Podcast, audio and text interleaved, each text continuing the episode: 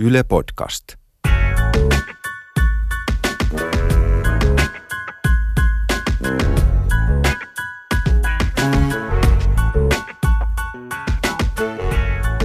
Viihde on helvetin kovaa bisnestä.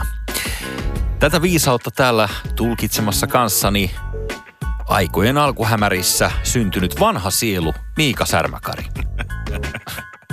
Nyt oli niinku raamatullinen intro. Mä ajattelin jatkaa vähän tällä tiellä.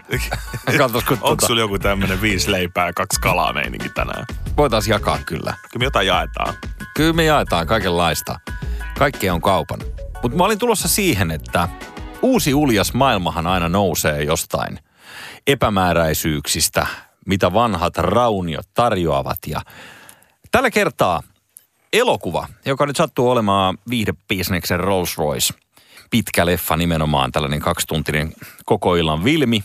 Niin äh, jostain kumman syystä TV-puoskarit ovat tässä viime vuosikymmeninä hiipineet rinnalle ja ehkä jopa nyt sitten viime vuosien saatossa ohi. Vai mitä sä mietit? Hassu, kun sanoit TV. Vietän heti ihan tonne Ö-rekisteriin. Nimittäin Etelä-Helsingissä Eirossa kuvattiin paljon televisiosarjoja 90-luvulla. Siellä saattoi nuori mies nähdä esimerkiksi Vintiöt-sarjan näyttelijät pyörimässä ja johonkin ihme perunasäkkeihin sitonut itsensä ja löivät toisia ja leikkivät jukkaa, niin kuin tämä yksi sketsi kuuluu. Mutta Vintiössä myös oli tämmöinen kuuluisin ehkä Vintiöt-sarjan sketsi, missä potkittiin autotallioveen. Keravan Rane. Rane on kingi. Koko tämä Ranen opetuslapsi Katras, jos pysytään näissä raamatullisissa viittauksissa, Niin. potki sitä autotallin seinäjälle, että kuka on kingi. Rane on kingi. Ja Rane oli se kingi. Niin se taisi olla. Se oli kova vetää uramavaa. Ainakin puheista päätellen. Ja kiertareita. Mutta sehän kyllähän haet ihan oikeanlaista tappituntumaa tämän Raneen kanssa. Eli kumpi tässä nyt sitten on viihteen messias? Onko se TV-sarja ää, vai elokuva, joka ottaa tämän ykköspallin nimenomaan tällaisessa käsikirjoitetussa draamassa? Palataan sinne pikkumiikaan ja 90-luvun Etelä-Helsinkiin. Silloin mulla oli tapana usein nostaa käsi ylös ja huutaa tota noin, niin posket kyyneliä valuen, että mä tarvitsen aikuisen. Eikö sä vieläkin vähän sillä tiellä? On. Ja just siksi seuraavaksi meille tulee yksi Suomen kaikkien aikojen menestyneimmistä TV-tuottajista, lukusten palkittujen draamojen taustalla vaikuttava tuotantoyhtiö Firemonkin vastaava tuottaja ja perustaja Roope Lehtinen kertomaan, että kuka on kingi. 2000-luvun alussa tapahtui varmaan niin kuin kaksikin isoa asiaa. Toinen oli se, että tämmöiset jatkuvajuontiset draamat tuli niin kuin keskeisemmäksi, jotka aikaisemmin oli ehkä pikemminkin niin kuin minisarjamuotoisia, yli rajoitettuja kausia, niin kuin vain yhden kauden mittaisia juttuja. Niistä yhtäkkiä tulikin sellainen tavallaan standardi, että et, et piti katsoa joka jakso, että, että pysyisin mukana ja, ja niin kuin varsinkin henkilöhahmojen kaaret alkoi muodostua monimutkaisemmiksi ja pitkiksi ja ylikausien mittaisiksi ja, ja juonia oli monia ja juonia kuljetettiin monta jaksoa pitkin ja ne voi kestää niin kuin jaksot niin kuin kausitolkulla.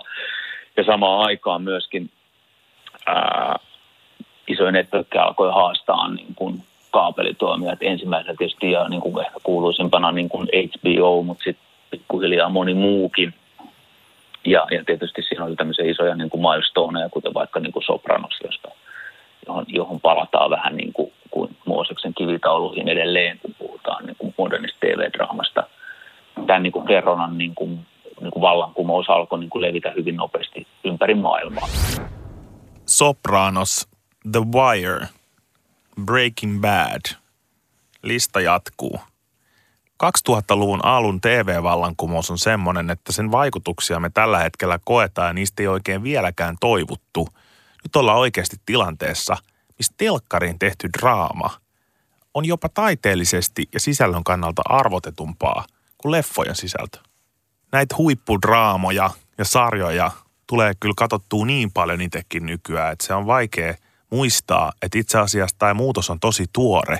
Se on tapahtunut, kuten Roope Lehtinen fiksusti avasi, niin tässä 2000-luvun alun jälkeen. Siitä on tosi lyhyt aika. Mitäköhän kaikkea siinä on mahdollisesti voinut tapahtua, että telkkari on pystynyt ottaa näin voimakkaan niskaleinkin leffoista, joka oli, niin kuin säkin aluksi sanoit, niin se oli oikeasti se kingi. Mutta kun tässä on vähän sellainen, että se leffa on jäänyt lapsipuolen asemaan sillä tavalla, että kuka ei oikein niin kuin tunne sitä Ja sitten se tuntuu olemaan sellainen irrallinen palikka, että jos ajatellaan tästä koko elokuvaa, niin kun teet yhden kahden tunnin tekeleen, niin on ihan kauhea homma saada se ihmisten tietoisuuteen ja ihmiset kiinnostumaan siitä tarinasta ja ihmiset oppimaan niitä hahmoja. Kun kerran sä saat tehtyä sen, niin sit sä pystyt ikään kuin jatkaa sitä samaa, niin ihmiset helpommin palaa sen ääreen, kun ne on jo tuttuja hahmoja. Ja siinä on vähän tällainen niin pisteohjelma-ajattelu. Joo, ja jos miettii sitä, että sulla on aikaa leffassa se puolitoista tuntia, ehkä maksimissaan kaksi tuntia rakentaa suhdetta johonkin henkilöhahmoon, niin ajattele, kun sä oot kattonut 2-3 tuotantokautta jotain hahmoa ja 40 tuntia seurannut sitä, ja sit siinä hahmossa tapahtuukin joku muutos, niin sehän on paljon valtavampi järkytys. Jota jos se tapetaan yhtäkkiä niin kuin ilman ennakkovaroitusta, niin, niin siinähän tarvitaan terapiaa. Just näin. Mutta vaikka punavuoressa on aina kiva kelaa kaikkea metadataa ja kreaa ja stylaa ja bailaa, Kieltämättä. niin kyllähän fakta on se, että tässä on pakko olla jotain muitakin syitä kuin nämä sisällölliset syyt, että minkä takia telkkari ja leffa on nyt heilauttanut vähän voimasuhteet keskenään. Mutta kuitenkin Amerikka on ainoa paikka, missä elokuva on niin kuin kaupallinen. Joo. Niin kuin oikeasti kaupallista elokuvaa on. Tämähän on niin kuin tietysti täysin niin kuin eri asia verrattuna niin kuin televisiodraamaan, joka on niin kuin kaupallista joka puolella maailmaa. Ja, ja, ja, ja leffa on taas joka puolella maailmaa niin kuin subventoituu kulttuuritoimintaa. Eikä enkä tällä niin kuin mitenkään arvota sitä, onko se hyvä vai huono, näin vaan on. Että leffa ei pysty niin kaupallisesti tekemään missään muualla kuin Amerikassa. Hyvin harvat ranskalaiset tai englantilaiset leffat oikeasti kaupallisesti menestyviä tuotteita ilman, ilman niin kuin paikallista, paikallisia leffasäätiöitä tai muuta julkista tukea. Kun kuuntelee Roberton puhetta tässä näin, niin hiipii mieleen sellainen ajatus, että kyllä spede pyörii haudassa kuin mankelissa miettien tätä kaikkea, koska hänhän oli aika vimmainen elokuvasäätiön tai julkisen rahoituksen vastustaja ja toivoi, että, että muutkin olisivat tehneet elokuvia niin kuin hän, eli pikkurahalla ja sitten tehneet niistä vähän niin kuin fyrkkaa sen mukaan, mitä katsojat ostaa lippuja. Joten näköjään kaikkialla muualla maailmassa Roope Lehtisen mukaan on tällainen niin kuin speden inhoama kuvio paitsi pääkallopaikalla. Niin, Roope Lehtinen puhui tässä siitä, että telkkari on fiksua tehdä ympäri maailmaa, mutta leffoja käytännössä ei. Jos sä haluat tehdä leffoja hyvänä bisneksenä, niin mene jenkkeihin. Näin niin kuin pääpiirteitä. Joo. Mutta se, että Tuli vaan mieleen, että miten toi Bollywood? Eikö sielläkin vissi ole pari katsojaa niillä Bollywood-hiteillä? sieltä löytyy silmäparia ainakin, jos tarvii. Vai onko siellä Intian elokuvasäätiö, jossa kolme henkilöä vastaanottaa kaikki miljoonat elokuvan tekijät ja Mä jo pelkäsin, että sä alat puhua kolmesta silmästä tai jotain tässä silmäparien kohdalla ja laskemaan niitä, että se olisi mennyt jo ihan tahdittomaksi. Mutta siis joka tapauksessa kyllä toi leffa versus TV on tosi mielenkiintoinen. Jos ajatellaan vaikka niinku leffan tekijöitä, niin kun sä teet jotain kulttuurin vuoksi, niin kuin kaduilla sanotaan. Jos sä teet kulttuurin vuoksi pakerat jotain museoesinettä puolet elämästä, tiedätkö, ja sit sä saat niitä dioja näyttelee jonnekin museoon, niin kyllä siinä varmaan pikkuhiljaa herää sellainen kiinnostus, kun tulee vähän ikää, että voisiko saada jotain fyffeäkin tästä, mitä mä teen. joo joo. Tosiaan makeet, kun toi vuokreisäntä ei oikein ymmärrä tätä mun taidetta. Ni, niin summa summarum, telkkarihan avaa uusia bisnesmahdollisuuksia taiteilijoille. Niin tai sitten jos kääntää on niin päin, että TV-draamahan maksaa aivan penteleesti tehdä. Että tuollainen keskimääräinen tuntihinta lienee ö, Suomessa tehdylle televisiosarjalle noin 150 000 minimissään per tunti. Voi olla kalliimpaakin, ehkä hyvän saa 250 000 eurolla per tunti. Eli jos on kymmenenosainen sarja, niin tuolla hinnalla se olisi 2,5 miljoonaa sitten se kokonaiskustannus siihen, että okei, että nyt tehdään uusi poliisisarja, että sorri josta lisää, kiitos, niin, niin se on suunnilleen sellainen kahden ja puolen miljoonan euro investointi. No joku voi miettiä ala ulkopuolelta, että mihin helvettiin se kaikki raha menee. Mutta hei, nyt kun verrataan elokuvaa, jos nyt ajatellaan, että Suomessa elokuva saattaisi maksaa vaikka sen kaksi ja puoli miljoonaa tehdä, niin se tuntihinta on tietysti, riippuen nyt sitten elokuvan pituudesta, niin aika paljon enemmän kuin se TV-sarja. Nämä kuulostaa kuitenkin loppujen lopuksi aina viime kädessä kootuilta selityksiltä. Että ei mua niinku kiinnosta ollenkaan. Aina on joku, että joku maksaa jotain jollain vaikeaa tai joku, niin shut up oikeasti. Mitä jengi haluaa tehdä? Jos, jos, jos sä haluat tehdä jotain, niin me ota se kamera ja tiedät, se iPhone laulaa. Onko niin. tämä joku, tää joku justimusasia? Onko tämä joku... Ju- tiedä, mikä on justimusasia. Siis Justimus Films. Siis tarkoitan niin Bisonin mafia. Joo, ymmärrän, Että sulla on niinku puhut. neljä hullua äijää ja videokamera. Ei kun mä meinaan vaan sitä, että miten sen nyt sanois. Mun mielestä se on kiinnostavaa, että maailma on niin paljon globaalimpi, että on helppo täältä Suomestakin tavoittaa jengiä, kun keksii vaan hyvä idea. Kyllä noin sun mitä nämä 150 tonnia tunti vai mikä sun tuntipalkka olikaan, niin kyllä se raha jostain järjestyy aina. niin, niin en mä kyllä tiedä, että onko toi nyt ihan noin, että älkää valittako ja tehkää vaan. Varsinkin sitten kun liikutaan näihin Amerikan tähtöisiin, niin mä ymmärsin, että esimerkiksi tämä Big Game-elokuva, missä Samuel L. Jackson on, on Amerikan residentin roolissa, niin äh, se on sellainen äijä, joka on tehnyt näitä leffoja niin kuin luoja ties mitä, että jos sä katsot sitä IMDBstä sen kaverin resumeen, niin sie- siellähän on luoja ties mitä. Ja sitten se sanoi, että se on niin monta kertaa kusetettu, että sillä on tällainen tyyli, että hän haluaa etukäteen kaiken palkkansa käteisenä.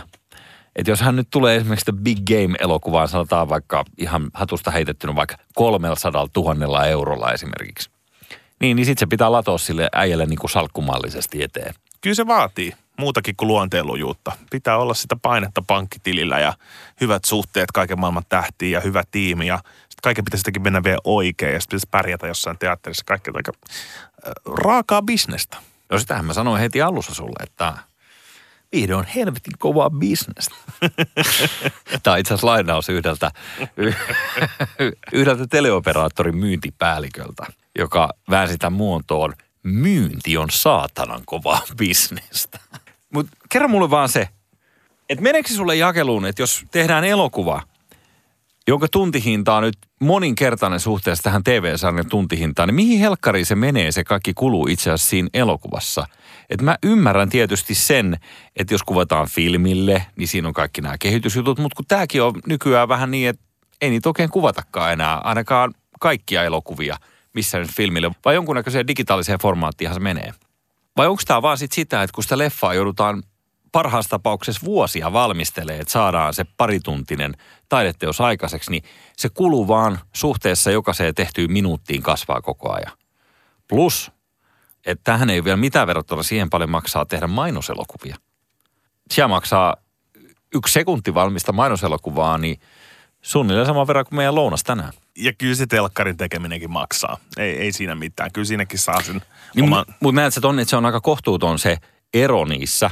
Että jos ajatellaan, niin kuin mä tuossa luettelin, että kahdella ja puolen miljoonalla Suomessakin saa, tai ainakin pitäisi saada joku ihan laadukas mm. kymmenenosainen draamasarja. Mm. Niin sitten joku tekee elokuvan sillä samalla summalla. Niin onhan se vähän niin kuin epäsuhta tälle esimerkiksi niin kuin kanavan toimesta, joka näitä ostaa. Ehdottomasti.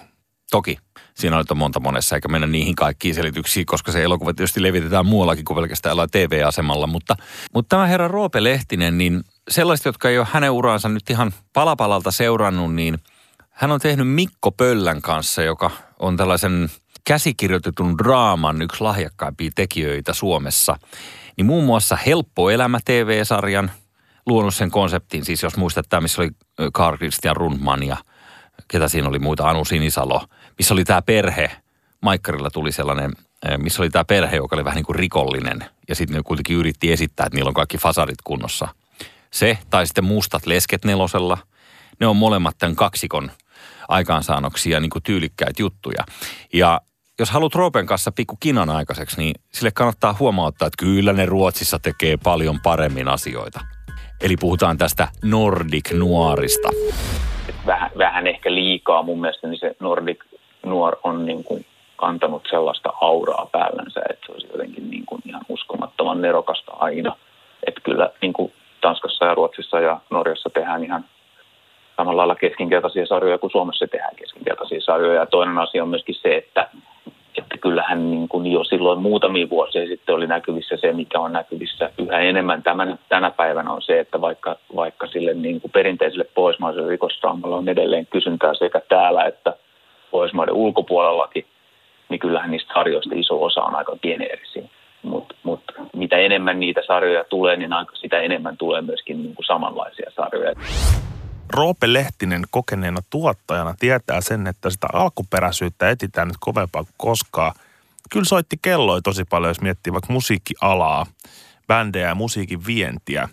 Roope Lehtinen puhuu Nordic Noirista ja siitä, että totta kai pohjoismaisia rikossarjoja tehdään erittäin hyviä, mutta kun joku formaatti alkaa menestyä, niin usein siihen alkaa niitä kärpäsiä sit kerääntymään ja ainakin musassa se on se vaara, että se muotokieli ajaa sen sisällön edelle. Eli sitten aletaan myymään sitä Karjalan piirakkaa ja haitaria ja kaikkea sen sisällön ehdoilla. Joo, plus musassa, niin kuin muuallakin viihteessä, se toimii just niin, että kun yksi levyyhtiö löytää jo nyt jonkun uuden singer-songwriterin, joka akustisella kitaralla laulaa komesti lauluja, niin sitten kaikki muut levyyhtiöt miettivät, että hei me nyt halutaan olla samanlainen. Että noilla on toi Juha Tapio, niin me tarvitaan nyt joku niin kuin Juha Tapio kakkonen. Tai poikabändi, tai tyttöduo, tai mikä se ikinä onkaan. Et heti kun aika on kypsä sille, että jonkunnäköinen konsepti menestyy, niin muut seuraa perässä. Ja tämä nyt nähdään koko ajan vaikka jos Silta räjäyttää pankin. Niin kyllä siellä on siitä aika monta tällaista niin kuin erinäköistä kyttäsarjaa, missä heilutellaan mutkaa ihmisille. Sama filtteri työnnetty kamera eteen. Kaikki Joo. näyttää semmoiselta kolealta. Niin, ja jossain vaiheessa oli sellainen vähän vihreä filtteri. Mites tämä aseen heiluttaminen tuli muuten mieleen näistä Nordic Noir-pyörteistä, niin kuinka monta sellaista elokuvaa tai TV-sarjaa olet nähnyt, missä ei heilutella jossain vaiheessa asetta tai uhata vähintään aseella, tai sitten missä, missä nyt ei vaan niinku de facto ole ruumista? Ne tarinat on aika vähissä. Tyyliin kuuluu myös semmoinen metsä, pimeys, jonkunnäköinen kidnappauskeitsi. Sitten siinä etsitään ja perhesuhteet on tietysti koetuksella ja muuta vastaavaa. Että kyllä semmoiset niin kivikasvoset poliisit metsässä Pohjoismaissa, niin kyllä ne jollain tasolla on nähty, mutta tässä tuleekin just se paradoksi, että sitten taas nämä uudet käyttöliittymät, Netflixit ja muut, niin ne sitä altistaa semmoiselle, ja varmasti myös ihan peruslineaarinen telkkari, että kyllä jengi vaan tykkää katsoa myös tuttuja asioita. Kun joku on kerran hyväksi havaittu, niin ihan varmasti moni katsoo tietäen, että tämä sarja ei ole yhtä hyvä kuin vaikka Silta. Veikkaan, että moni nauttii pari sarjaa siihen päälle. Tästä saa nyt sitä vähän samaa. Sen sijaan toi ydinviesti, mikä Roopella äsken oli, joka oli se, että meidän kannattaisi Suomessa olla ylpeitä. Hän käsi sen niin päin, että koska samanlaista paskaa tehdään joka paikassa, niin ei silloin niin väliä. Mutta mut se, mitä hän oikeasti mun mielestä tuossa sanoi, oli se, että et ihan oikeasti tässä ollaan ihan yhtä kovia mimmei tai jätkiä tekee näitä juttuja kuin missä tahansa muualla. Ja että meillä on omaperäisiä idiksiä ja niitä kannattaisi alleviivata. Se, mikä mulla vielä nousee tässä on kyllä se, että kun puhutaan leffoja ja TVn suhteesta, niin kuinka paljon oma leffoissa käynti on vähentynyt ja kuinka helppo mun on seurata TV-draamaa vaikka tällä hetkellä puhelimesta samalla kun mä keskustelen sun kanssa. Mä oon ihmetellytkin, miksi sä oot niin hyvin läsnä aina, kun me keskustellaan. Tämä on todella ihana kuulla. Mutta oot sä joku tällainen erityisherkkä ihminen siis, näitä, jotka ei kestä niinku muiden ihmisten ääniä tai joku hengitti mun niskaan koko ajan siellä teatterissa. Mä en pystynyt olemaan. Olen. Ai sä oot niitä.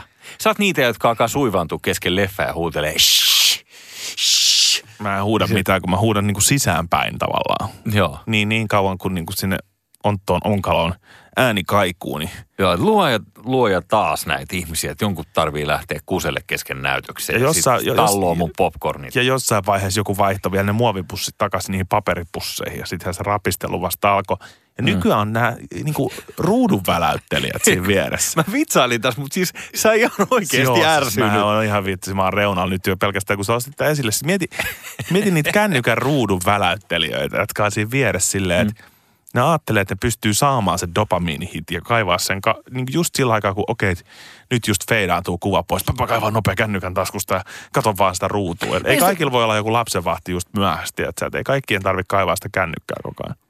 Niin, mutta jos haluaa katsoa, että onko tullut kommaajia esimerkiksi jonkin omaan päivitykseen. Joo, mutta sitten voi mennä jonnekin ihan muualle katsoa niitä kommaajia oikeasti. Voi mennä bommaa sinne jonnekin, tiedätkö?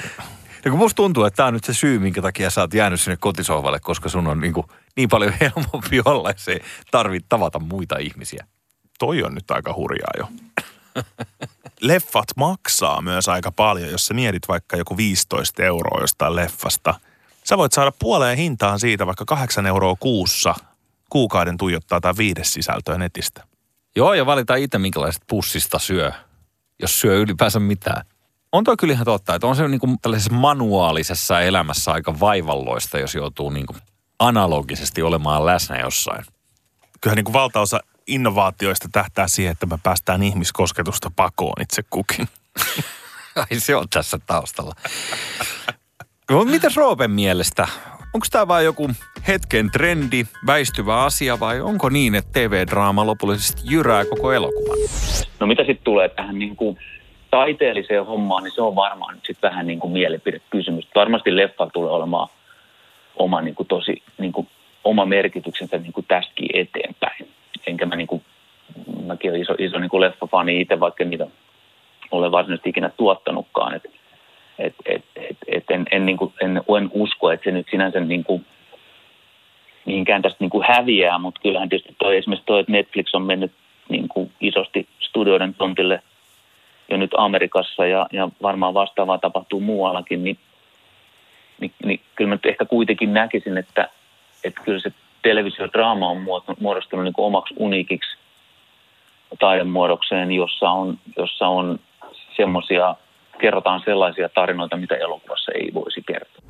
Ja näistä TV-draaman tarinoista muuten tulee kyllä sellainen mieleen, että tuossa muutama vuosi sitten median tekijöitä varoiteltiin, että älkää laittako sinne someen mitään yli kaksi minuuttista, että ei ihmiset jaksa enää nykyään kattoa. Aivan kun meillä olisi niin kuin sellainen keskushermosto, että se ei kestä niin kuin kaksi minuuttisia pidempiä annoksia mitään. Niin kyllä tämä TV-draamojen suosio – että ihmiset jaksaa katsoa niin kuin monikymmen tuntisia kokonaisuuksia, jotain tiettyä sarjaa, niin se puhuu kyllä jotain ihan muuta. Ja tähän perustuu sellaiseen omalaatuiseen sisällölliseen tuotelupaukseen, mihin telkkari ainoastaan pystyy. Kun ajatellaan TV-draamaa, niin niissähän sellainen nyrkkisääntö on, että toisen jakson tulee käytännössä olla täysin samanlainen kuin ensimmäisen jakson.